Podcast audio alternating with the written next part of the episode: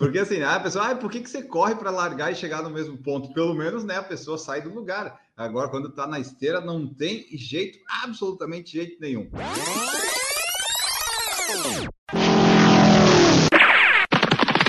Escute agora o Por Falar em Correr.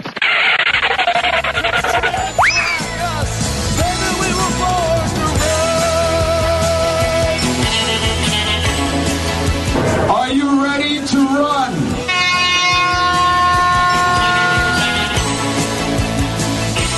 Sejam bem-vindos, ouvintes, ao Por Falar em Correr, este podcast lindo e estimado que vai completar nove anos no próximo sábado, porque a data de lançamento desse podcast é dia 26. Dia 28 faremos nove anos, então você que estiver ouvindo antes, lembre de mandar os parabéns para nós. Eu, Ana Augusto, estou aqui hoje para trazer este podcast sem pauta, sem definições.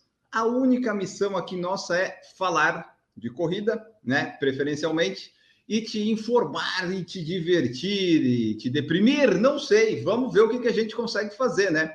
Estou aqui com meus amigos Gigi Calpe, que no caso é amiga. Tudo bom, Gigi? Olá, corredores, tudo bem com vocês? Oi, time, espero que vocês estejam bem. E hoje é conversas aleatórias. Conversas aleatórias são as melhores. E o PFC Debate é o que tem melhor retenção e melhor média de, de audição, né? Então eu acho que estamos aí no caminho correto. No caminho correto também está Marcos Buozzi, porque está aqui presente mais uma semana, venceu mais um jogo, né, Marcos? Seja bem-vindo. E aí, pessoal, tudo bem? Bom dia, boa tarde, boa noite para quem está escutando aí o podcast. Estamos sobrevivendo. Mais uma semana que a gente está aqui online. Vamos ver até quando, até o Maurício derrubar a minha conexão. Esse aqui ah, é dá para a gente fazer um paralelo com esse programa da Globo que eu não vi, eu só li no Twitter, que é o Masked Singer, né? Você ainda não tirou a sua máscara, né? E está aí, não foi eliminado ainda. Se você está curioso para ver, digite no Google, porque eu não entendi direito como é que é esse programa aí da Globo.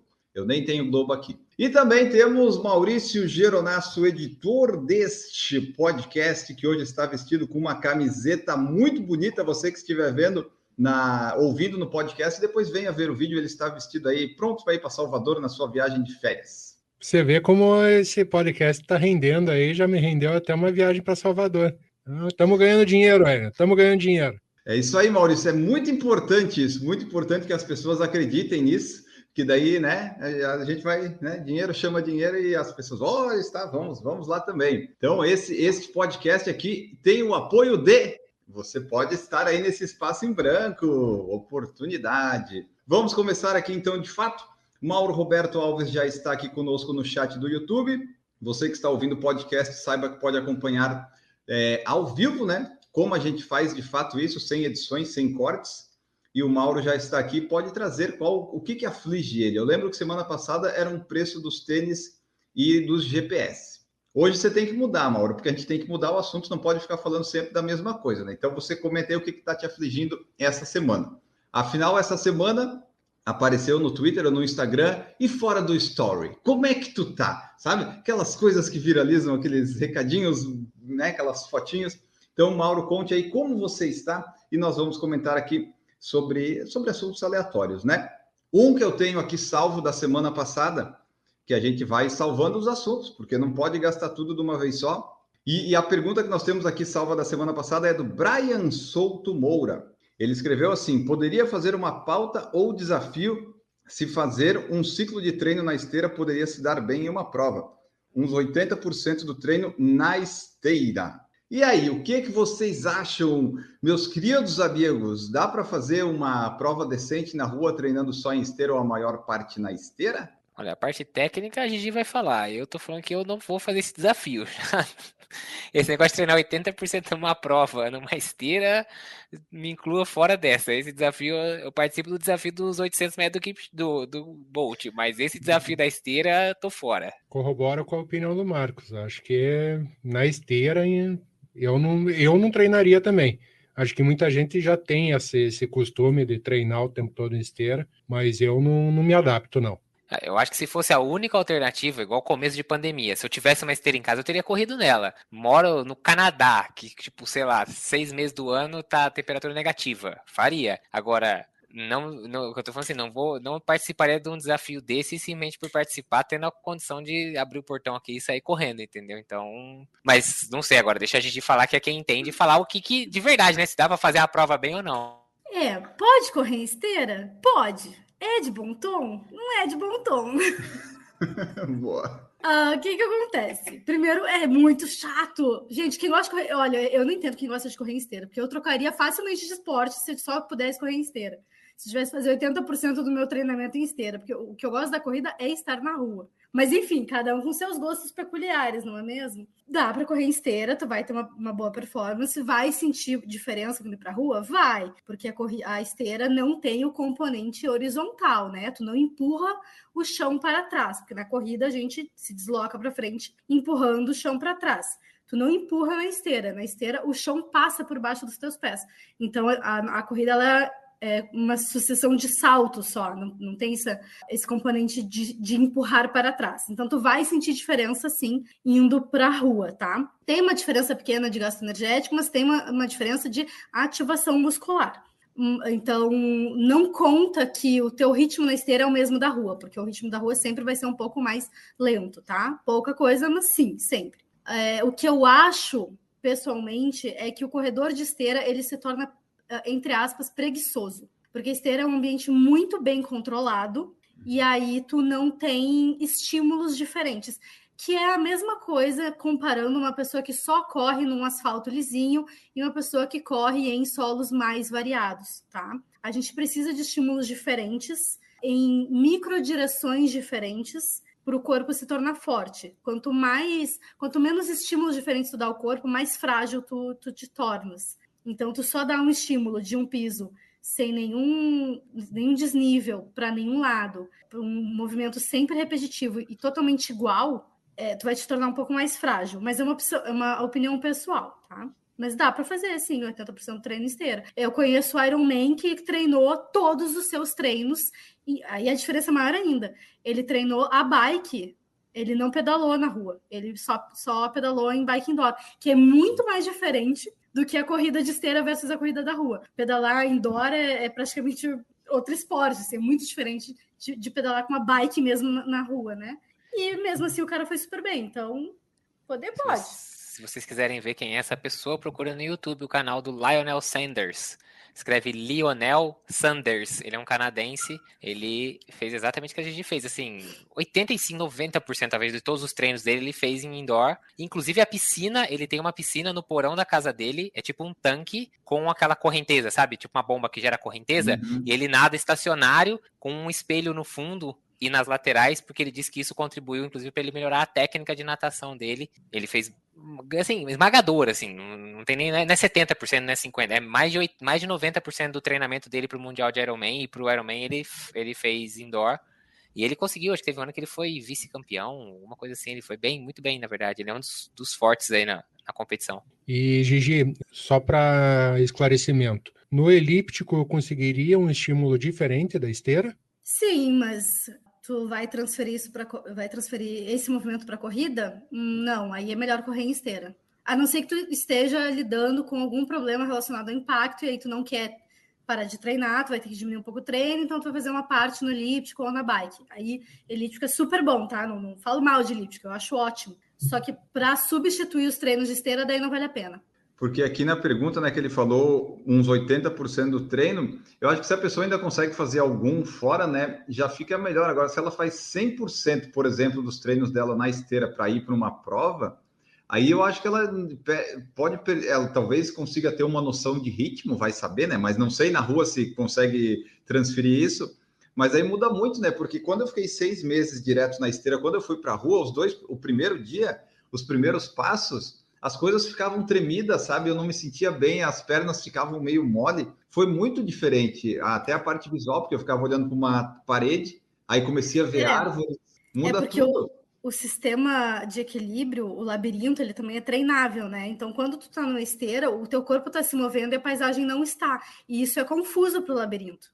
É, é, é a mesma coisa assim, as pessoas... Tem gente que, que por exemplo, tem ah, um tipo de labirintite que tu enjoa andar de carro. Por quê? Porque o, cérebro acha que tu está em movimento, mas tu tá com o corpo parado. Isso é confuso. E na esteira, a mesma coisa. Isso confunde o labirinto. Então, tanto que quando a gente sai da esteira, a gente sai com aquela sensação de que está meio voando, Sim. né?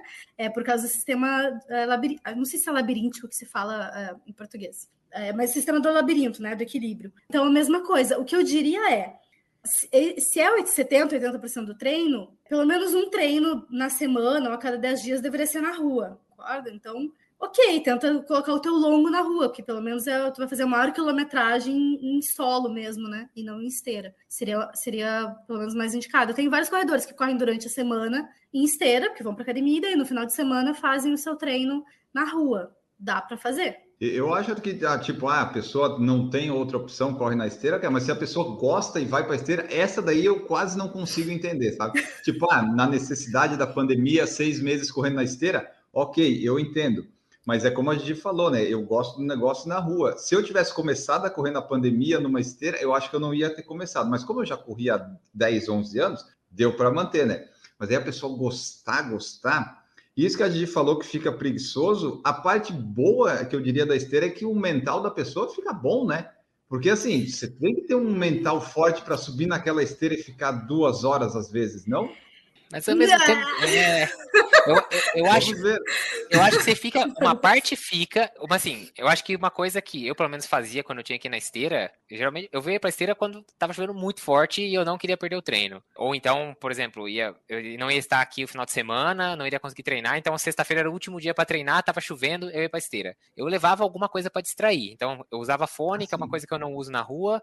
Eu ficava olhando pra televisão, que era no clube, né? Numa academia. Então, assim, ficava olhando pra televisão, embora não fosse o que me interessava, mas eu procurava alguma distração, igual quando eu pedalava no rolo. Aí, então assim, beleza, você tem uma você fortalece uma, um lado mental, que é aquela repetição no lugar parado e tal, mas eu acho que tem um outro ponto que aí você vai pra rua, você começa a sentir dores que talvez você não sentia, porque você começa a forçar de uma forma que você não forçava, o seu ritmo não, não fica compatível com o que você treinou na esteira. Eu acho que tem outros pontos que podem atrapalhar a cabeça quando você tem muito tá muito acostumado com a esteira, e aí tu fala assim: ah, eu fiquei duas horas na esteira, mas fiquei assistindo, assisti cinco episódios da série.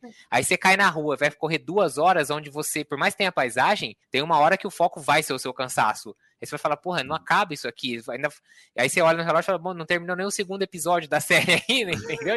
assim, eu acho que tem um lado do mental que a esteira com certeza trabalha, mas também, ao mesmo tempo, não acho que é ela que vai te preparar para qualquer prova e falar assim: ah, não, o mental de quem faz esteira é mais forte do que quem tá na, do que quem tá na rua. Acho que você tem dois pontos ali, pontos diferentes que cada, cada ambiente vai trabalhar, vai trabalhar melhor. É, concordo totalmente. Eu acho que é mais fácil a gente se, se distrair na esteira, a não ser que tu fique realmente correndo olhando para uma parede branca. Mas hoje em dia, que a gente tenha qualquer coisa no celular, entendeu? Tu pode colocar qualquer vídeo do YouTube e ficar ouvindo, mesmo assim. Eu acho que é mais fácil a gente se, se distrair na esteira do que treinar o mental. Treinar o mental é fazer o treino que tu não gosta, independente de, de qual ele seja. Então, se tu não gosta do treino de pista, tu vai treinar o teu mental no treino de pista. Se tu não gosta do longão, tu vai treinar teu mental no longão. Se tu não gosta de correr sozinho, tu vai treinar quando tu não tiver acompanhado. Isso é treinamento mental, é tu fazer o que tu não gosta. Tem gente que gosta muito de correr sozinho, mas gosta, por exemplo, de um determinado percurso e, e não de outro, porque acha chato. Tu vai treinar mental no percurso que tu acha chato. Aí sim. Certo, então não não Ó, não ajuda muito o mental. Eu acho que é mais, eu acho que você treina mais o mental, você ficar rodando, por exemplo, numa pista ou em duas, três quadras, uma volta ah. pequena, uma volta de, sei lá, 500, 600 metros ou 400 como uma pista e fazer um treino de 20 quilômetros ali, do que você ficar na esteira distraído assistindo um, alguma coisa, entendeu? Assim, é tão repetitivo quanto uma esteira, mas ao mesmo tempo você não tem um algo de, que te distrai facilmente como uma tela que, né, você está correndo e está mudando o canal, você está escolhendo outra coisa do YouTube, você está, né, então eu acho que tem um componente do mental aí que a esteira deixa para trás aí também. Mais, mais uma coisa sobre isso de treinamento mental, porque uh, é muito importante, tá, gente? Muito importante a gente treinar a cabeça. Até porque eu acho que a gente transfere muito do, do que a gente vive na corrida para outros hábitos do dia a dia. Então, tu ter uma cabeça forte vai te ajudar, às vezes, no teu trabalho e tal. Mas treinar, às vezes, tipo, realmente, olhando sobre a parede. Vamos pensar nisso, né? Vou fazer 30 quilômetros na esteira olhando para uma parede branca. Tem real motivo para tu te sacrificar psicologicamente desse jeito? Porque na prova, Tu não vai ficar olhando uma parede branca. Tu vai estar tá com aquela endorfina, com aquele tesão de prova, com um monte de gente em volta de ti, por uma paisagem muitas vezes que tu não conhece, que tu tá indo para outra cidade. Tu tem muito mais estímulos, é muito legal fazer a prova. Mesmo uma maratona que é longa, é muito legal. O difícil é o treinamento. Então, às vezes, é um pouco desnecessário fazer esse tipo de sacrifício psicológico, na minha opinião. Não que não seja importante treinar mental, mas às vezes a gente a gente está treinando para uma coisa, mas o nosso objetivo é outro. A gente não vai fazer uma prova em esteira olhando para o nada, entendem?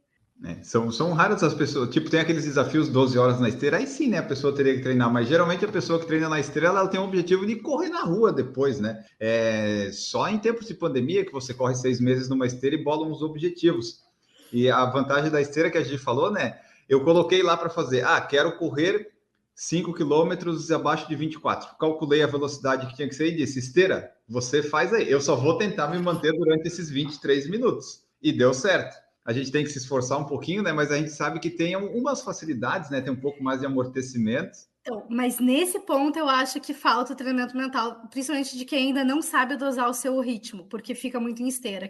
Ou quem começa a correr em esteira e aí quer ir para a rua, ah, mas eu não consigo manter o mesmo ritmo. Cara, mas isso sim é um, é um bom treinamento mental de se fazer. E uhum. tem que uhum. fazer na rua, porque a gente precisa aprender a dosar o nosso ritmo. E também entender que vai haver variações e tal, porque na esteira a gente não pensa. Tu só vai fazer é. o que a esteira mandar, exatamente isso. Ainda que você mande o que a esteira vai fazer, mas né, você, ela que faz o trabalho todo, né? Você só precisa se manter em pé, tipo um ratinho. Isso que você falou do, do, do, do, ritmo, a pessoa ela não precisa necessariamente manter sempre o mesmo ritmo, mas se ela aprender o ritmo que ela tá, né, já é muito importante. Então, a dica que eu deixo para você é: pegue uma quadra, alguma coisa que você saiba a distância ou meça antes e comece a fazer treinos ali com o relógio tapado, enfim, para você testar seu ritmo. Você, você dá aquela volta e pensa assim: ah, eu estava 5,30, daí você vai lá e vai dizer: opa, estava 5,50, vamos calibrar isso aí. É, então, mas é que quem, quem sai da esteira, às vezes, tipo, tem uma variação de 5 segundos. E aí acha que, meu Deus, eu não consigo dosar o ritmo. Não, calma. Uma variação de 5 para mais ou 5 para menos no treino na rua é completamente normal, tá tudo bem. É, é realmente 20 segundos para mais ou para menos é uma variação muito grande. Mas quem tá na esteira tá acostumado a ter 0-0, né? Tipo, é o mesmo pace. Sim. Porque ele não, não vai tocar na esteira, então a esteira vai continuar sempre o mesmo. E aí, esse, isso é treinamento. A gente entendeu. É, manter o ritmo, né? Manter o, o pace ao longo dos quilômetros é treinável também. E é só na rua que a gente faz. E quem treina em esteira velha não sabe fazer pace, fala em velocidade. Ah, eu quero ah, correr é. a 12 km por hora. Ninguém corre a 2 km por hora, você corre 5 minutos do KM. Ah, é que eu corria na esteira, e a esteira não dá pace, né? As esteiras mais novas já dão pace, mas as esteiras antigas não tem pace, é, por velocidade, né? A pessoa não sabe. É quando vai pra rua, fala, ah, eu corri a 11 km por hora. Eu falo, não sei o que você tá querendo dizer, não faço ideia. É, acontecia isso. Fica só o meme da Nazaré Tedesco fazendo conta, né? Exatamente. Porque aqui, aqui a gente alugou, que eu usei ano passado, só tinha velocidade. Então eu tinha que fazer essas contas. Ah, eu quero correr a 4,47. Quanto que é 4,47? Daí, tipo, ah, sei lá, é 13,28. Tem que colocar 13,3 na esteira. Já dava essa, essas complicações aí. Mas, enfim, né? De esteira acho que tá bom, né? Senão vai ficar muito tempo falando de esteira. A gente não vai sair do lugar falando de esteira. Não, a gente tem que sair do lugar, não podemos ficar, né? Cadê aquela Mas... batidinha, né? No... Piada é. ruim. Tudo. É, Primeiro trocadilho do podcast de hoje. Vai fazendo vamos, a contagem. Vamos, vamos, vamos para um contador aí, mano. Trocadilhos do carilho. Porque assim, a pessoa, ah, por que, que você corre para largar e chegar no mesmo ponto? Pelo menos, né, a pessoa sai do lugar. Agora, quando está na esteira, não tem jeito, absolutamente jeito nenhum. Vamos falar da parte do. Falamos um pouco de treino mental, vamos falar da, de como a gente pode enganar o nosso cérebro. Eu, eu tenho feito experiências correndo com música Ontem eu fiz meu intervalado ouvindo música. E a música, ela tinha que ser doping, porque assim, eu não sentia dores, eu não, sabe aquele negócio de ouvir o corpo? Eu só ouvia a música. Porque eu não sentia nada, eu estava tocando a música, não, não sentia dor na canela, nem no joelho. Hoje eu senti um pouco, sim, mas na hora não. Então, assim, você coloca a música que você gosta ou alguma coisa tocando lá, e daí você sabe que tem que fazer força. E daí eu fui olhar o último, a última repetição, deu 3,43 o ritmo, e assim, meu Deus do céu, e, né, e eu sabia que eu estava rápido, mas não tanto, foi por um minuto também. Mas a, a, música, ela pode ajudar nisso, né? Claro que não pode usar o tempo todo, né? Senão fica preguiçoso, né? Essas coisas condicionado. Mas eu achei interessante, estou fazendo uns testes aqui. Até talvez eu cogite correr uma prova ouvindo música para testar. Estou em fase de testes. vocês ouvem música ou podcast quando vocês correm? Eu já fui bem contra música, bem contra mesmo, assim, de não deixar corredor nos corredores ouvirem, nunca ouvir em treino e tal. Hoje em dia, como a gente vai mudando ao longo dos anos, né? Hoje em dia eu sou super a favor. Uh, acho que não dá para ser em todo treino, realmente, porque é importante a gente também se ouvir né? Ouvir como é que tá a respiração, como é que tá o corpo, prestar mais atenção no corpo. Mas vou dizer que a maioria dos treinos, aí eu digo, tipo, 70, 80% dos treinos eu devo estar tá fazendo com música ou com podcast. Eu ouço bastante podcast, na verdade. Mas eu gosto de ouvir ah. alguma coisa. Eu tenho gostado de ouvir podcast que eu estou colocando em dia umas coisas que eu tinha atrasada, porque eu, tipo, vamos dizer, eu perdia uma hora que eu podia estar ouvindo podcast que eu ia correr, vamos dizer. Agora eu consigo correr e ouvir o podcast. Então, juntou as duas coisas. Como a, a maioria já... dos treinos são leves. Vai vencendo a lista, né? Acho que quem corre em grupo, quem vai para assessoria e acaba correndo em dupla, em, em grupos, mesmo que não fale nada, tu tem alguém ali do teu lado para te manter no ritmo, sabe? Aí eu acho que é um pouco é menos necessário, mas quem corre sozinho, não sei. Eu tenho sentido mais necessidade de ouvir música nos últimos anos. E também tem o local, né? Porque assim, às vezes, dependendo da rua, do local, do parque que você está, é impossível você ouvir alguma coisa e tal, né? Ou tem que ouvir muito baixo, daí talvez não vale a pena, porque tem questão de segurança e tal. Aqui onde eu estou no momento, e quando eu penso em ir na beira-mar, eu sei que tem um ambiente mais controlado. Até numa esteira, se eu tivesse um fone de ouvido Bluetooth na esteira no passado, a minha vida ia ser muito melhor. Eu ia conseguir ouvir melhor o The Big Bang Theory e o The Good Doctor, que eu fechei as temporadas na esteira, mas era ouvindo com fone de ouvido, ficava caindo, não era tão bom. Mas eu acho legal, né? Tô achando legal ouvir, mas tem que ser num ambiente que dê para fazer isso. Agora, vai numa BR, num lugar que você tem que prestar atenção, aí não vale a pena. Eu tenho treinado escutando todo dia podcast e música, mas daí eu fico naquele, naquela questão. Será que quando as provas voltarem eu vou me adaptar a correr a prova sem o estímulo auditivo? Ah, porque ah, por a minha favor, né, intenção... né, Maurício? Vai, né? Não, não sei, né?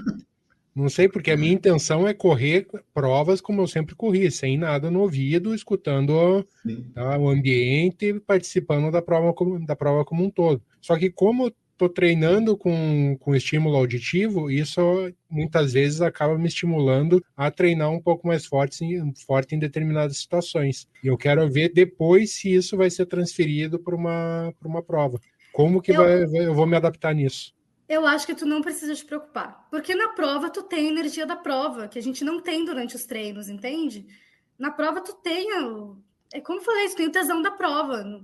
Eu acho que tu não vai sentir falta da música sabe? Não, não, eu não me preocuparia. Porque agora ele está correndo sozinho lá em Curitiba, Exato. nas ruas, né? Na prova vai, vai vir tudo de uma vez só. A única pessoa que eu conheço, que eu lembro que corre ouvindo música o tempo todo, é o Newton Generini. Às vezes ele está com um fone só, mas ele.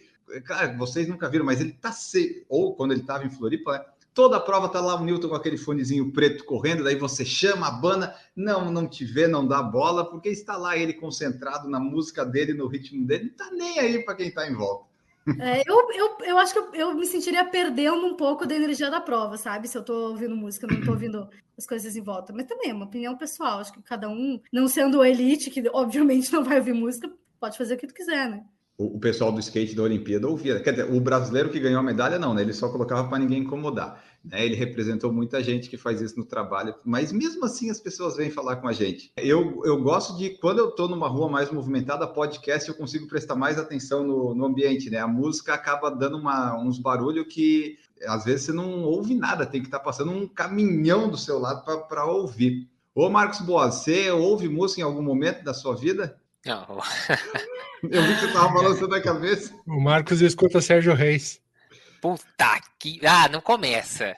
Ah, não, porque na semana... eu já escutei o podcast da semana passada e já vi que eu que fui o que deu o chilique do, do Ah, é, o Maurício deixou nossa parte da política. É, agora eu tem não, política. Não, não, começa, não começa, porque senão daqui a pouco o nego vai começar a entrar no perfil lá só para xingar. Então, não, eu não, não faço nenhum treino escutando música, nenhum, zero. É verdade, assim, não levo o celular na corrida e meu relógio, embora o do Maurício tenha aí a, a interferência corporal, né, Maurício? Eu, meu relógio não tem MP3 também, não tem Spotify, não tem, não tem nada. É um, é um 735 que não tem recurso de música.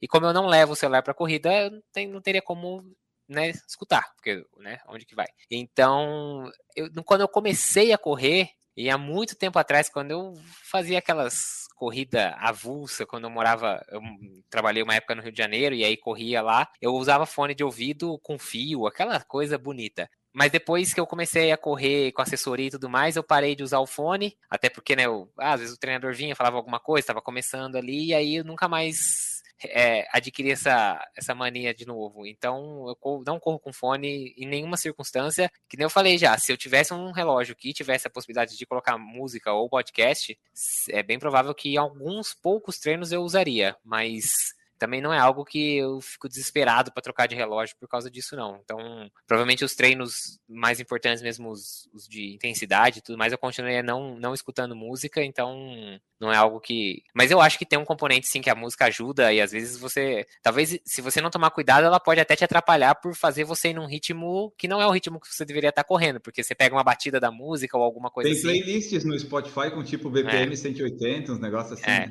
E tem, e tem música que. Isso tem música que empolga, tipo, simplesmente sim, tem uma música que, sei lá, se é uma música que você gosta, seja o ritmo que, não sei, mas se você se empolgar com a música e acelerar um pouco, que às vezes pode até ser algo que te atrapalhe, se for um treino mais importante, ou uma prova, alguma coisa assim. Embora eu não sei como é, eu não, não, não vi muito isso na corrida aqui no Brasil, mas eu, eu tenho uma lembrança de que nas provas de triatlon, mesmo para os amadores, era proibido usar fone, por causa principalmente da etapa de ciclismo. Né? Claro que você não ia usar nadando, né? Mas a etapa de ciclismo, é, embora eu tenha fone para natação. Eu acho que no triatlo é, ainda é por aí. Eu, eu acho que tenho é... essa impressão, mas eu não tenho é... certeza que não é meu esporte. É. Até porque na, na, na, bicicleta tem muita questão da ultrapassagem, de você é. liberar a faixa da né, a área da esquerda. Então, e quando o pessoal vai ultrapassar, eles, o pessoal vem gritando esquerda, esquerda, tipo, para é. né, pra você abrir e tal. Então, o fone era proibido na parte do triatlon. Eu sei disso porque eu era bastante ultrapassado, né? Vocês perceberam. Então, então e aí, obviamente, você não se, se estende também para corrida. É, agora, as provas só de corrida, eu acho que na elite não pode, né? Mas eu acho que os amadores hum, não, não. não, é uma restrição assim é, total, tem, né? Assim, não é. Tem recomendação, tem, mas não é, não é restrição, né? Isso, tem provas que no regulamento às vezes até colocam isso, mas assim, a, o organizador ele não, não vai lá brigar com o atleta e dizer tirar ele da prova ou desclassificar e tal, porque né, né às vezes é, é a minoria que faz isso. Eu acredito que em prova de trilha, se não é proibido, é muito recomendado não, não usar, né? Porque trilha tem, tem muito mais problema. Mas, mas... prova, prova realmente não é lugar para música, né? Eu prova, acho que não sim, é. Porque, treino, pô, né? eu acho bem ok, mas prova, eu realmente daí eu acho que não, não cabe mesmo. É, trilha é perigoso, no ciclismo nem se fala. É, um outro um treino que agora eu não sei porque tá tudo, as pessoas ainda estão fechadas, mas é o pessoal que quer colocar fone de ouvido e fazer treino de pista. Aí, aí, aí é complicado, eu, né? Aí eu fico meio grossa, que a pessoa não, não tá te ouvindo, tá na raia 1, na 2 e, né? Aí dá acidente. Que nem da mesma forma como o ciclismo, né? As pessoas estão passando muito rápido, então não é o lugar de tu ouvir, é, de tu colocar fone. Enio, você correu no Beto Carreiro lá em ambiente controlado, tinha música durante o percurso? Tem, tem lugares que a gente passa que fica tocando uma, umas músicas assim. As músicas do Beto Carreiro, né? Elas ficam meio ah, sem graça, mas toca assim. Disney toca... também tem nas, provas. Mas daí é aquela música que não, não é, ela tá tão alta, tão no ambiente, né, que não chega a, te atrapalhar assim. Você consegue ouvir as coisas, não é um. Pelo menos no Beto Carreiro não era aquele som de, de rave que ficava tocando lá alto e ninguém se ouvia. O, o, esse daí que a gente falou da pista, geralmente quem pedala, eu acho que já tem uma noção melhor das coisas. Mas pista, o pessoal tem umas pessoas que ainda não estão acostumadas com correr e tal, que eles vão lá caminhar na pista porque, né, ah, é um ambiente lá controlado. Só que eles ficam na pista da esquerda, tal, eles não têm muita noção. Às vezes tem os avisos, né? Mas as pessoas ainda têm que ser educadas nesse quesito. Às vezes um pouco na bike e acho que na pista também, tipo, como você deve usar uma pista de atletismo, sabe? Não fique na pista da esquerda, a menos que você corra, tá fazendo um treino intervalado ou de ritmo, né? E aquilo ali que você falou, Marcos, do ultrapassar na, na bike, se a, nesses tempos atuais, se a pessoa grita esquerda, esquerda, daí vou dizer, que esquerda, o quê? Né? Ah, Vagabundo! Socialista! Teu comunista! Né? Exatamente. Não dá. Esses, tem umas coisas que hoje em dia tá muito perigoso, tá muito perigoso. Seguimos aqui com a nossa pauta livre. Aliás, você que está ouvindo esse podcast, esse podcast saiu na quinta-feira, você ainda pode contribuir, mandar suas mensagens aí dizendo quando você começou a ouvir o podcast, o que, que você gosta, os episódios preferidos. que semana que vem a gente faz um episódio, um Redação PFC vai ser especial disso. Então, ainda pode dar tempo de você enviar. Outra mensagem que temos aqui do nosso tema livre, que está aberto aí a assuntos aleatórios. Por exemplo, uma situação hipotética. Vai ter São Silvestre dia 31 de dezembro. Vocês gostariam de ir? Tipo, se a ESCOM vai lá, Gigi, eu, eu te dou a inscrição para você ir lá correr, você iria? Nesses tempos Não. atuais? Não, São Silvestre, né? Eu iria em provas bem menores, que dá para fazer um relativo distanciamento. Agora, São Silvestre, não. Mas está seguindo iria. todos os protocolos, Gigi. É, o protocolo é álcool gel. Álcool- é, o álcool gel. Virou álcool gel e máscara no queixo. O Marcos você que está mais perto aí de São Paulo, se te dessem assim, Marcos, vem aqui correr a São Silvestre de grátis, vamos correr. Uma São Silvestre, não dá pra você me dar outra inscrição? Tá bom, na teoria ninguém quer. Não que na prática Não, isso vai acontecer. não, ó. Mas- Mas aí que tá, São Silvestre é uma prova que acho que assim, tem que ir se você arrumar uma turma legal pra ir junto, eh, sendo em pandemia ou não pandemia, tá? Tendo protocolo ou não tendo protocolo. É o tipo da prova que assim, não, não atrai a questão de, ah, vou lá pra, sozinho pra ficar lá no meio, nem quando era não pandemia, tá, pessoal? Ficar no meio da multidão, perdido lá, sei lá. Talvez uma outra prova, ainda que fosse grande, que tivesse bastante gente, eu tivesse com as duas doses da vacina. E aí, aquele negócio, não existe assim, ah, vai ter distanciamento na largada. Não vai ter distanciamento na largada, vai estar todo mundo junto na largada. Mas, dando isso, a organização pedindo pelo menos as duas doses de vacina com 15 dias da segunda dose, ou um PCR negativo de todo mundo, sendo um organizador sério que você sabe que vai fazer isso, eu iria. É que a São Silvestre é puta opçãozinha também que você deu, hein, Enio? Foda, né? Mas. Eu ia dizer isso, daí eu, eu pensei, não, mas vão me chamar muito de ingrata, né? Mas Ah, São tá Silvestre, bom. eu não faria nem sem pandemia. Eu fiz uma vez para dizer que fui para conhecer e deu. Não faria segunda já. Então, é isso, tipo, a prova. É que nem eu falo assim, não, beleza, tá em uma época normal. Vai vir todo mundo aí, vamos, vamos juntar todo mundo, vamos É, correr a São Silvestre, festa. sim, pra se Aham. divertir, depois a gente vai em algum lugar. Beleza, vamos. Agora, vou lá sozinho pra ficar lá no meio daquele band. Ah, não, não, não. Vou te não, dizer não, que eu me divertiria muito mais em qualquer outra prova que fosse assim, tipo, ir de grupo para se divertir, depois. Eu só corrida acho do que a rock. gente tem que organizar a caravana aqui do Por Falar em Correr, pegar uma São Hum. Silvestre, terminar a corrida e passar o ano novo na casa da Deide Oliveira lá comendo pastel. Né? Ah, tá. Podemos, podemos fazer isso. Daí a gente Podemos. faz uma Capri Run. Ai, não sei, que a São Silvestre é muita gente. Eu já não gostava de aglomeração antes da pandemia, entendeu? Eu não gosto de aglomeração. É, não, é é porque eu vi, foi essa semana, acho que tinha ali que meio que confirmou que tem inscrição, acho que tá 200 e pouco reais, um preço muito acessível, muito assim, ó, né? Venham todos, mas, né, se tiver, vai seguir aqueles protocolos de capacidade, mas é, eu só levantei esse assunto porque eu vi a pergunta do rapaz e lembrei da São Silvestre que tem as inscrições aí para o pessoal que quiser ir, mas, ah, eu também, assim, eu fiz duas vezes e cansei. Diga, Ó, vou ser bem sincero, quando eu comecei a correr, eu sempre coloquei como ob- objetivo correr uma São Silvestre, muito pelo que a prova simboliza. Hoje você viu que só dá para participar, né? Porque correr, correr, você Não. tá- Não, correr é modo de dizer, só que eu, eu vou falar, hoje eu não tenho mais essa vontade.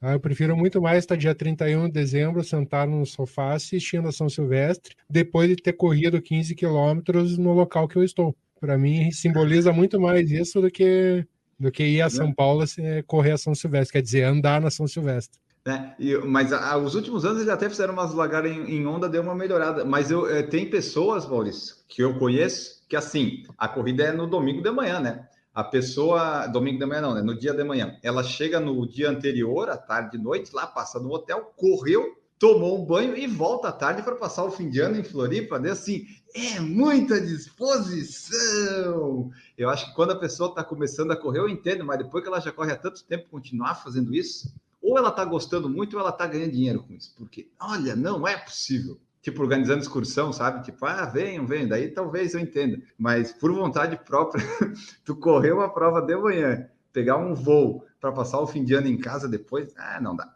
Então aqui fica o registro e as com que ninguém está muito empolgado, não. Se vocês quiserem dar uma inscrição, a gente dá para o Marcos que ele está mais perto lá. E vai estar vacinado.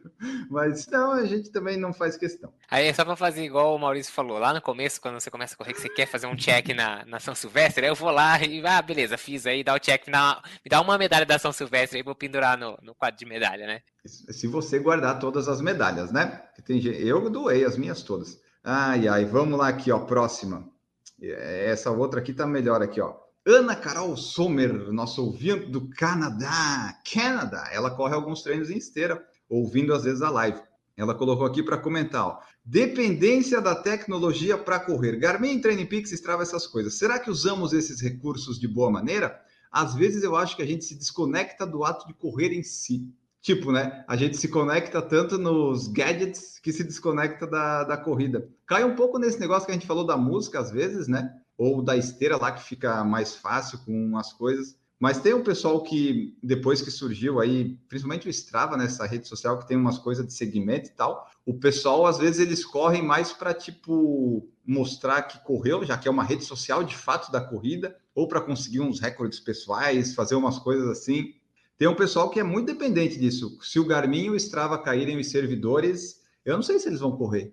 Ah, é o problema de, de todo o lazer da era moderna, digamos assim. Tudo a gente pode usar mal e só para re, redes sociais e aumentar o ego, né? Vai depender de cada um se vai conseguir usar bem ou não. Tipo, qual que é a sua se... dependência tecnológica, Gigi? Você tem alguma? A corrida, vamos falar Acho assim. que eu, é, não sei, o meu Strava é fechado, só eu que vejo meus treinos e eu não sigo ninguém lá, nem vejo a galera lá. Isolamento social. É, é porque, assim, ah, tipo, mais uma rede social? Não, entendeu? Sim, não precisa, não. né? É, para mim, pelo menos, não precisa. Não sei, acho que é, a minha dependência é, eu, eu gosto de sair com um relógio, eu gosto de marcar a distância, essas coisas eu gosto, realmente. Mas não tem, acho que não tem muita dependência. Mas vai ter sempre uma falta de treino, né? Porque assim, tem o pessoal, a, o, as plataformas assim dos relógios em si, eu acho que o pessoal não é tanto, mas o Strava, agora o Trading Peaks que muita gente usa, aí ó, Gigi está com um gato, o arrombadinho. Ah, mas você viu que o Garmin, o Garmin Connect ele mudou, né? Ele colocou mais rede social, né? Tá mudou para competir com, com o Strava. Ele tá tentando forte, mas assim. Mas é, é que difícil, agora né? não dá mais. É, perdeu o bonde, né?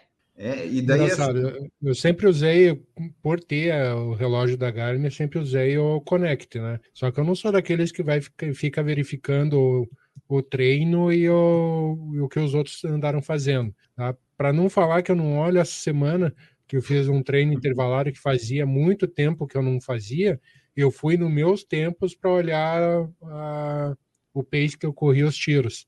Então foi a única, única parte que eu que eu olhei, mas eu não sou mas, de ficar. Um adendo, não, é, eu, eu não sou ligada no Strava e tal, mas eu não acho ruim as pessoas usarem. Tipo, tem muita gente que se motiva com isso. Eu me motivo com outras coisas ou com outras redes sociais, entendeu? Só não é a rede que eu particularmente uso, mas acho que é super benéfico. Eu acho que ajuda muito mais do que atrapalha, com certeza. Aham. É, porque... Para falar a verdade, eu acho muito mais legal o mapa para olhar a região que eu corri do que tempo e essas coisas. Mas ah, ver o circuitinho no mapa lá, acho legal. É por isso que eu tenho a mania de sempre fechar o circuito. Eu saio de um ponto, eu chego nesse mesmo ponto. Se você ver meus mapas no Strava, todos eles sempre fecham o circuito e geralmente são voltas que eu dou na cidade, porque eu gosto disso também. Às vezes dá uns desenhos, o pessoal, olha, o que, que você desenhou aí, seu? Eu não sei, usa a sua imaginação aí, porque eu faço totalmente aleatório. Na Mas verdade, você tem toque, Enio, você tem toque. Alguma coisa a gente sempre tem, né? Mas, pô, vai ficar a ponta solta no mapa? Coisa absurda isso. Não, não tem como. O, o, o Roberto Carlos, ele tem o toque e o toque-toque, né? Que é da, da perna dele. Olha só, o Trading Peaks, é, o pessoal usa bastante.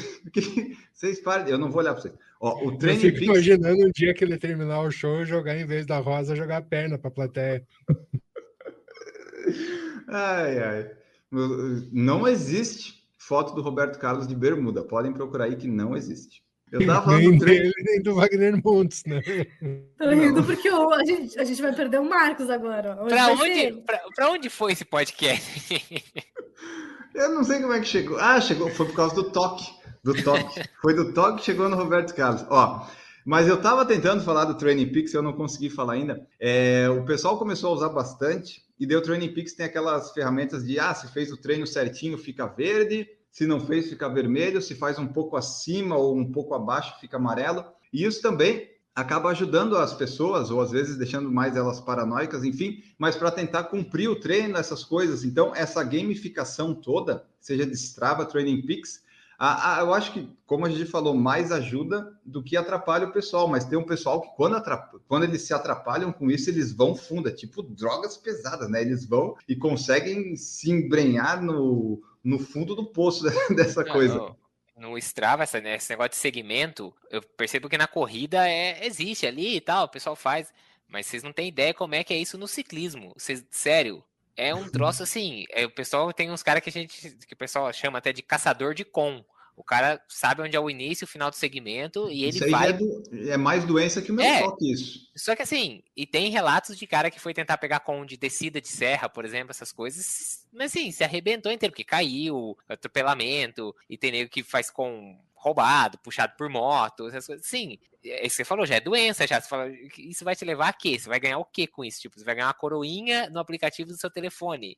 Que não pois faz é. nenhum, entendeu? Tipo assim, nada. Mas essa parte de segmentos para essa gamificação dos segmentos do Strava no ciclismo é muito, muito forte.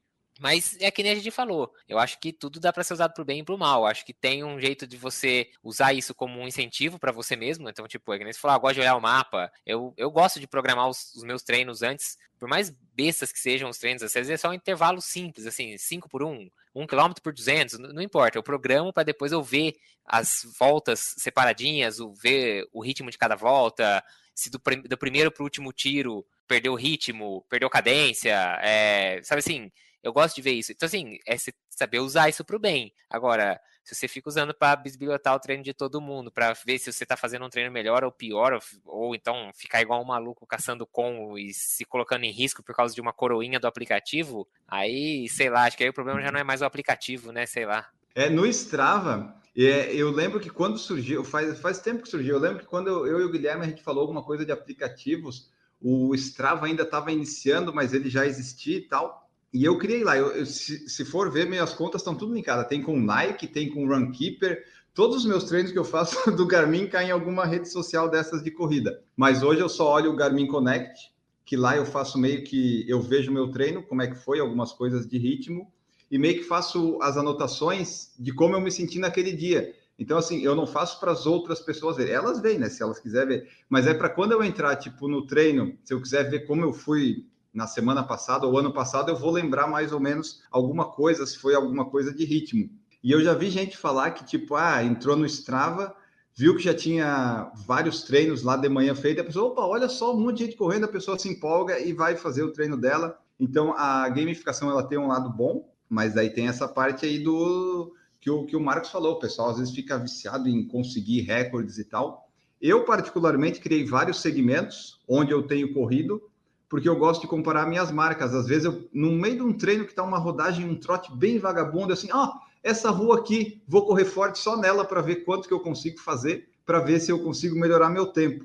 Mas daí é isso. E eu confesso também que às vezes eu estou lá no Strava e vejo assim, ah, olha só o Marcos treino hoje, vou ver que tipo de treino ele fez. Mas assim, não que eu vá cobrar ele depois, talvez eu cobre, o Marcos especificamente. Mas eu olho só por curiosidade, às vezes eu vejo o mapa da pessoa e tal, mas eu não perco muito mais tempo lá não o Strava eu tenho usado mais como ferramenta de trabalho, vamos dizer assim, para divulgar o Por Falar em Correr lá no grupo, é o grupo que tem do, do Por Falar em Correr nele, e para contar o meu desafio de correr todos os dias.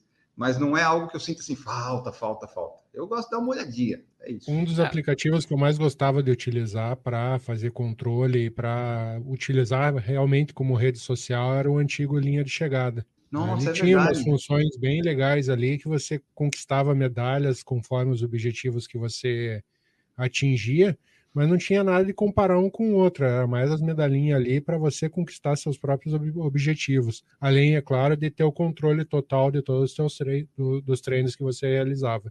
É, esse controle total tem no Garmin Connect, tem desde 2008 os treinos lá.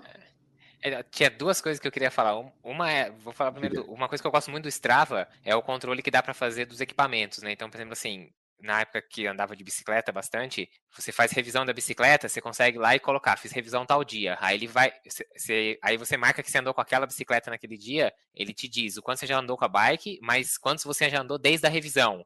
Aí você troca a corrente da bike. Aí ele vai, então, assim, você consegue fazendo esse controle das, dos componentes e tudo mais. E eu passei a usar o Strava, porque uma hora eu falei assim, uma coisa, não vou mais usar o Strava, vou concentrar tudo no Garmin Connect. O Garmin Connect ele não permitia que quando eu fazia um evento multisport, ou seja, eu fazia um treino de bike e corrida como um exercício só, embora fossem duas modalidades no relógio, o próprio aplicativo da Garmin não me deixava colocar a bicicleta no ciclismo e o tênis na corrida. Você tinha que pôr um equipamento para tudo. E aí cagava no negócio, no controle. Eu falava, então não, vou continuar usando o Strava porque o Strava me permitia fazer separado. E aí que eu, como eu não comecei a usar o Garmin para fazer esse controle de equipamentos, hoje em dia eu não sei se já mudou. E hoje em dia, na verdade, eu não, não nem pedalo mais, praticamente. Mas como os meus tênis já estão todos cadastrados no Strava, com a quilometragem acumulada do Strava, eu não vou ficar corrigindo meus treinos antigos do Garmin para colocar os equipamentos agora. Então já foi, já perdi o controle. Mas esse ponto que o Enio falou, dos treinos estarem todos no Garmin Connect, é uma coisa que hoje, para eu trocar de marca de relógio, teria que, assim, vir um relógio espetacular num preço inacreditável para não comprar um Garmin na próxima vez. Porque eu não quero perder todos os meus. Assim, eu não quero começar a usar uma nova plataforma e a Tem partir que de agora. daí, né? Tipo, É. fazer a conexão deles para, tipo, ah, cair lá para não perder, né? Nem, é, nem sei se vai fazer a conexão ou se aí. Ah, beleza, quero ver treino antigo. Ah, tem que ir lá no, no Connect e ver os treinos antigos. Eu eu tenho uma época que eu usei um Polar. Primeiro relógio GPS que eu tive foi um Polar. Coisa de um ano depois eu comprei o Garmin. E aí, tipo, beleza, o Polar tá lá. Até eles continuam. O, o bom, pelo menos, é isso, né? Os arquivos estão lá até hoje. Mas é isso, você vai perder o histórico. Então, eu acho que a gente acaba criando dependência de uma marca. Até mesmo É. pela plataforma da marca, né? Porque você não, eu não quero perder todos os treinos que eu tenho no, no Connect e você fala, ah, mas tá tudo no Strava, mas o Strava meu não é prêmio, então eu não consigo ver alguns detalhes que no Connect, no Connect eu consigo ver. Não, mas o Strava Premium é barato, Marcos. Poxa, abre a mão. Ah, e o Training Peaks, então? O Training Porra, Peaks é horrível o valor. é impossível pagar o Training Peaks, você tá doido. O negócio foi, fica em dólar, o dólar não para de subir, subir, subir, subir, o negócio que custava, sei Aliás- lá, é, 100 reais por ano ano passado, agora custa 600, pô, sacanagem, não dá não. O Training Peaks era algo que até gostaria de pagar se eu tivesse um treinador, um treinador que saiba usar muito bem o Training Peaks. Mas Olha- mesmo assim é muito caro, velho. Toda semana eu dou graças a Deus que eu não escolhi o Training Peaks para fazer as Eu ia perguntar isso. Que você, como Porque é mais caro ainda para né? treinador, né? É mais caro ainda para treinador. É muito caro. Assim, é- era um valor razoável quando eu comecei a pesquisar o aplicativo que eu ia usar, porque antigamente, gente, eu mandava planilha de Excel, que não tinha, né? Não tinha Bem melhor, né? aplicativo. É. Aí, quando eu fui escolher o aplicativo, eu fiquei muito tentada a ir para o Training Peaks. Aí eu disse, tá, eu vou para esse. E aí, aos pouquinhos, eu vou vendo e tal, porque o Training Peaks realmente é legal fazer um curso mesmo deles, para utilizar muita o, coisa, o máximo né? potencial, digamos assim. Mas Marcos agora, Halak. Sigam o Marcos com- Halak no Instagram. Esse cara é o Tem papa do podcast Training com Peaks ele. no Brasil. Tem podcast com ele. Mas com o dólar a seis reais, gente, não tá rolando, não. O treino migra, você já tem, quando você, por exemplo, o treinador coloca o seu treino no Training Peaks lá. Ah, vai ser cinco tiros de não sei quanto por não sei quanto, a frequência tanto, é, ritmo tanto. Isso aí você joga pro Connect direto, ele já tá com a programação do relógio feita. Assim, é muito legal o aplicativo. Mas hoje em dia, com o dólar do jeito que tá, porra, ou você tem que ser atleta de elite, ou você tem que. Ou é muito rico mesmo. Nisso que o Marcos falou dos arquivos que ficam é, registrados no, no Garmin, por exemplo, entrei no meu aqui só para verificar o que, que eu tenho de registro aqui. É um total de 2.336 atividades que eu tenho nele. Então imagina migrar tudo isso para outra pla- plataforma. Eu estava vendo aqui, eu corri para caramba, 15.228 quilômetros. Aí, ó, Maurício, né? Eu fico, fico sempre pensando nisso, os dados todos, né? Onde eles estão, né? Onde é que estão esses servidores todos que armazenam todos esses dados no mundo da internet, né? Eu sempre fico pensando nisso. Mas o que o Marcos falou da, das marcas, é por isso que eu não, não troco do, da Apple. Eu espero que o próximo iPhone eu consiga comprar fora do Brasil, que nem eu comprei o último mais barato, porque tá ficando cada vez mais difícil a atualizar essas coisas aqui. O É. PFC 312 foi com o Marcos Halak, que o Marcos Buozzi mencionou. A gente fez com ele. Procure lá PFC 312. Você pode saber um pouco mais sobre Training Peaks. Mas ia aplicativo, aplicativo bom mesmo era aquele Mova Mais, né? Que você trocava a corrida por milha de. Lembra? Sim, depois virou Heartbeat e acabou. E acabou. Ficou me devendo lá 1.200 pontos lá que não transferiu para mim. A gente entrevistou ele também, aqui no Sim, PFC. tava... Foi 2017, eu acho, que a gente entrevistou. E foi um dos raros casos que a gente entrevista e a coisa morre, né? Mas aí o que, que a gente pode fazer, né? A empresa acabou, vai, fazer o quê? Eu ia perguntar da Gigi ali do, dos negócios dos, das plataformas, mas ela já falou ali que eu ia perguntar se ela usava Training Peaks, treinos, o que, que era, então Training Peaks fora de cogitação, né? Não tem É, como. pelo menos enquanto o dólar estiver assim, não rola. Eu uso o treino online, que me atende muito bem, então tem Eu acho que, do que reclamar. bastante gente usa, acho que é treinos, treino online, que é o que o pessoal mais usa, né? O que eu vi mais era o pessoal do triatlon que usava o Training Peaks, mas eu lembro que o Marcos Halleck falou, você tem que entender ali tudo que tem ali, senão, tipo, você tem uma Ferrari, mas usa como um Fusca, então é, a pessoa tem que realmente se aprofundar ali nas opções para não, não ficar com um negócio muito, muito bom e não saber usar. É, o treino online eu usava na V8, só que eu tenho. Eu achava que eles podiam dar uma melhorada um pouquinho para aluno ali, que tem muita coisa que você fica meio, meio perdido. Tem coisinhas ali que dá para ser melhorado, para ficar mais. ter uma resposta melhor no aplicativo. Ah, e aí, você gostou do episódio hoje, Marcos Boas? Você, você achou que valeu a pena? Gostou das nossas piadas? Isso aqui é, é, é um, é um pool de talentos da comunicação da corrida brasileira. Isso aqui é inacreditável. Não tem um episódio. O episódio aqui, quando é ruim, é ótimo. Então, gente, é- valeu a pena demais. Nós podemos começar a falar isso. Falou pool, a gente não tem budget, né? A gente vai fazer uma call depois para definir o futuro do, do PFC aqui Ah, gente, isso- company. A gente vai falar aí de majors no redação PFC. Tem, os lineups das majors foram anunciados. Vamos começar a falar assim. Bom, vamos então encaminhando para o finalzinho aqui deste episódio sem pauta, mas que a pauta vai surgindo, a gente vai construindo ela igual os mapas que eu faço no meu Strava, eu vou construindo eles durante. A única vez que eu fiz algo pensado foi quando eu desenhei a letra E lá nas ruas perto de casa. Aí foi uma das fotos que mais deu likes no Instagram. Daí tu pensa assim, as pessoas, elas não, elas não têm critério, elas não têm bom gosto, que elas curtem uns negócios que não era para curtir. Mas enfim, terminamos mais um episódio. Hoje falamos de correr na esteira, eu até anotei aqui, ó, correr na esteira, treino mental, correr com música, gamificação, até gente, eu até anotar aqui para não esquecer para colocar no título. E é isso aí, pessoal, gamificação e treinos. Esperamos que vocês tenham gostado de mais este episódio. Estamos sempre abertos às sugestões. Você pode mandar aí sua pergunta, sua dúvida existencial, enfim, o que você quiser, algum tema, algum possível entrevistado ou notícias. Você entra em contato conosco. Por falar em correr em todas as redes sociais, você pode mandar direct no Instagram, pode mandar e-mail, pode mandar no WhatsApp também, se quiser. Enfim, você tem vários meios de contato para entrar em contato conosco. Colabore, participe e, se não quiser fazer nada disso, ouça o podcast. Esse é o principal. E, por favor, nos siga no Spotify. Não precisa ouvir necessariamente por lá, mas você pode fazer que nem eu.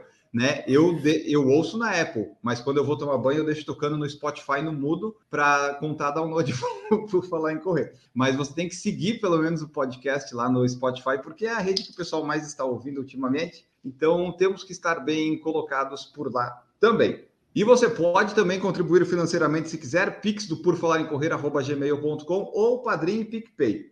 Por lá você contribui mensalmente de forma monetária. De forma não monetária é escutando e divulgando o nosso podcast. Agora vamos embora, que este episódio não vai dar uma hora hoje, Maurício. Hoje, hoje vai ser bom, nossa retenção vai ficar boa. Então vamos seguindo em frente aqui, mas esse aqui vai acabar agora, neste exato momento, com Gigi Calpi. Muito obrigado pela sua presença, minha amiga que estava em crise existencial hoje no Instagram. Muito obrigada, corredores, por hoje. Conversas aleatórias sempre são legais. É, bons treinos para vocês. Quem quiser conversar comigo e descobrir os motivos da minha crise existencial, tá lá no Instagram, arroba Corrida Forte. É isso e a gente se vê semana que vem. É isso aí, pessoal. Vocês vão lá, tipo, a, a Gigi ela vai fazer de novo o post dela de crise existencial na quinta, que vai ser esse episódio, para vocês irem lá se atualizar. Mas vocês têm que seguir a Gigi e ver o conteúdo dela, porque é um conteúdo de muitíssima qualidade que te ensina coisa que esses perfis de corrida não ensinam. Ele, ela não quer te vender relógio, te vender tênis, ela quer te ensinar a correr melhor. Como é que é, Gigi? Te ajuda a ser um corredor mais rápido e mais forte sem lesões. E a pessoa quer saber, ah, como é que é o preço do, do, do tênis com placa de carbono? Ah, quanto é que é esse Coros de 9 mil? Por favor, né, pessoal? Escutem o podcast e conheçam lá o conteúdo da Gigi. É, Marcos Boas sobreviveu mais um episódio. No próximo a gente não sabe, né? Vamos continuar tentando, mas muito obrigado pela sua presença hoje. Valeu, pessoal. Valeu aos hosts do podcast, estou tô, continuando na mesma linha, que me deixaram participar mais uma semana. O Enio acabou. Enio, você acabou de falar que a galera gosta de ver você desenhando o E no Strava. É isso, a Gigi tá com a crise existencial, é a mesma coisa que você percebeu, é a mesma constatação que você fez, Enio. Então, assim, é isso. Quer, Gigi, manda uns coach quântico lá e tudo mais e já era, entendeu? É, é, é clique. Quem quiser me seguir lá no Strava, Marcos Bose, no Instagram, marcos.bose. Valeu pela audiência, pessoal. E quem sabe até semana que vem, não sei, tô na corda bamba aí, vamos descobrir depois. É o Marcos, que essa semana que passou, que a gente está gravando, ele fez lá o desafio dos 800 metros no, no ritmo do Bolt. Ele fez os dois intervalados lá, os dois tiros de 800 metros abaixo do tempo, né, Marcos? Foi abaixo de 3,20 que era para fazer, né? E você é, é. concluiu com sucesso. Era 3,20 de ritmo, né? 2,40 de tempo absoluto. Ah, tá, isso, isso. É, isso. Aí que o Maurício Geronasso e o senhor Enio Augusto duvidaram no podcast que eu faria. Duvidão. Só a Gigi aqui, tem que dar razão a ela, só a Gigi virou e falou assim: o Marcos consegue fazer isso. E o Enio falou assim: ah, dá aqui, consegue o quê? Então tá bom, vai lá e faz, entendeu? E o Maurício. Eu esqueci que eu ia dar parabéns pro Marcos. Parabéns, Marcos. Muito obrigado, Gia. Eu acreditei no teu potencial. É isso. A, a gente está aqui na Berlinda desse podcast, mas é isso aí, entendeu? Enquanto isso, o Maurício ficou lá falando que eu era fiscal de pace do Bolt.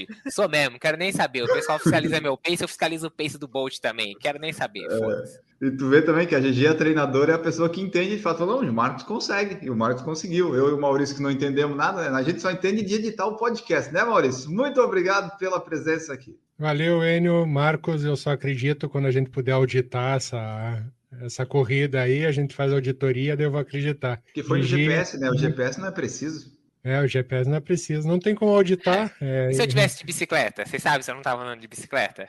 Pode ter sido os hackers. Os hackers invadiram lá. Você é, você é hacker, cara. Você é Sa hacker. Saiu um, saiu um papelzinho? Se não sair um papelzinho, entendeu? Não vale. A impressora não imprimiu o teu, teu tempo, é, como é que eu vou poder saber? Se não for ter papelzinho, não vai ter treino também, entendeu? Não é, quero nem saber. Nós vamos parar essa porra aí. Gigi, muito obrigado. Pessoal, até a semana que vem com mais um Por Falar em Correr. É isso aí, nós voltaremos na próxima semana. Na próxima semana vamos gravar antes dos nove anos, mas quando ele será publicado vai ser depois dos nove. Então, eu não agora me perdi, mas em algum momento o próximo episódio que a gente gravar vai ser já com nove anos. E para terminar, vamos aqui com a frase do Keep Coach, que foi perguntado na última quarta-feira se depois de Tóquio ia se aposentar. E ele falou o seguinte: eu acho que é bom não perguntar isso de se aposentar quando a sua esposa tem um o seu primeiro filho, você planeja o seguinte imediatamente depois? Perguntou Kipchoge ao jornalista Maurício Geronasso, que negou né, essa pergunta. Então é isso aí, pessoal. O Kipchoge dando aí a, a frase motivacional de hoje. Quando você tem o primeiro filho, imediatamente quer ter o segundo. Então, por isso que ele não quis responder se ia se aposentar. Eu poderia ler em inglês, mas aí vocês não iam entender o meu inglês, meu inglês muito peculiar. Ficamos por aqui, então, neste episódio magistral que esperamos que vocês tenham gostado. Siga por falar em correr em todas as redes sociais, YouTube, Instagram e plataformas de podcast. Nós voltamos no próximo episódio, daí vem a musiquinha. Ô, oh, tchau para vocês!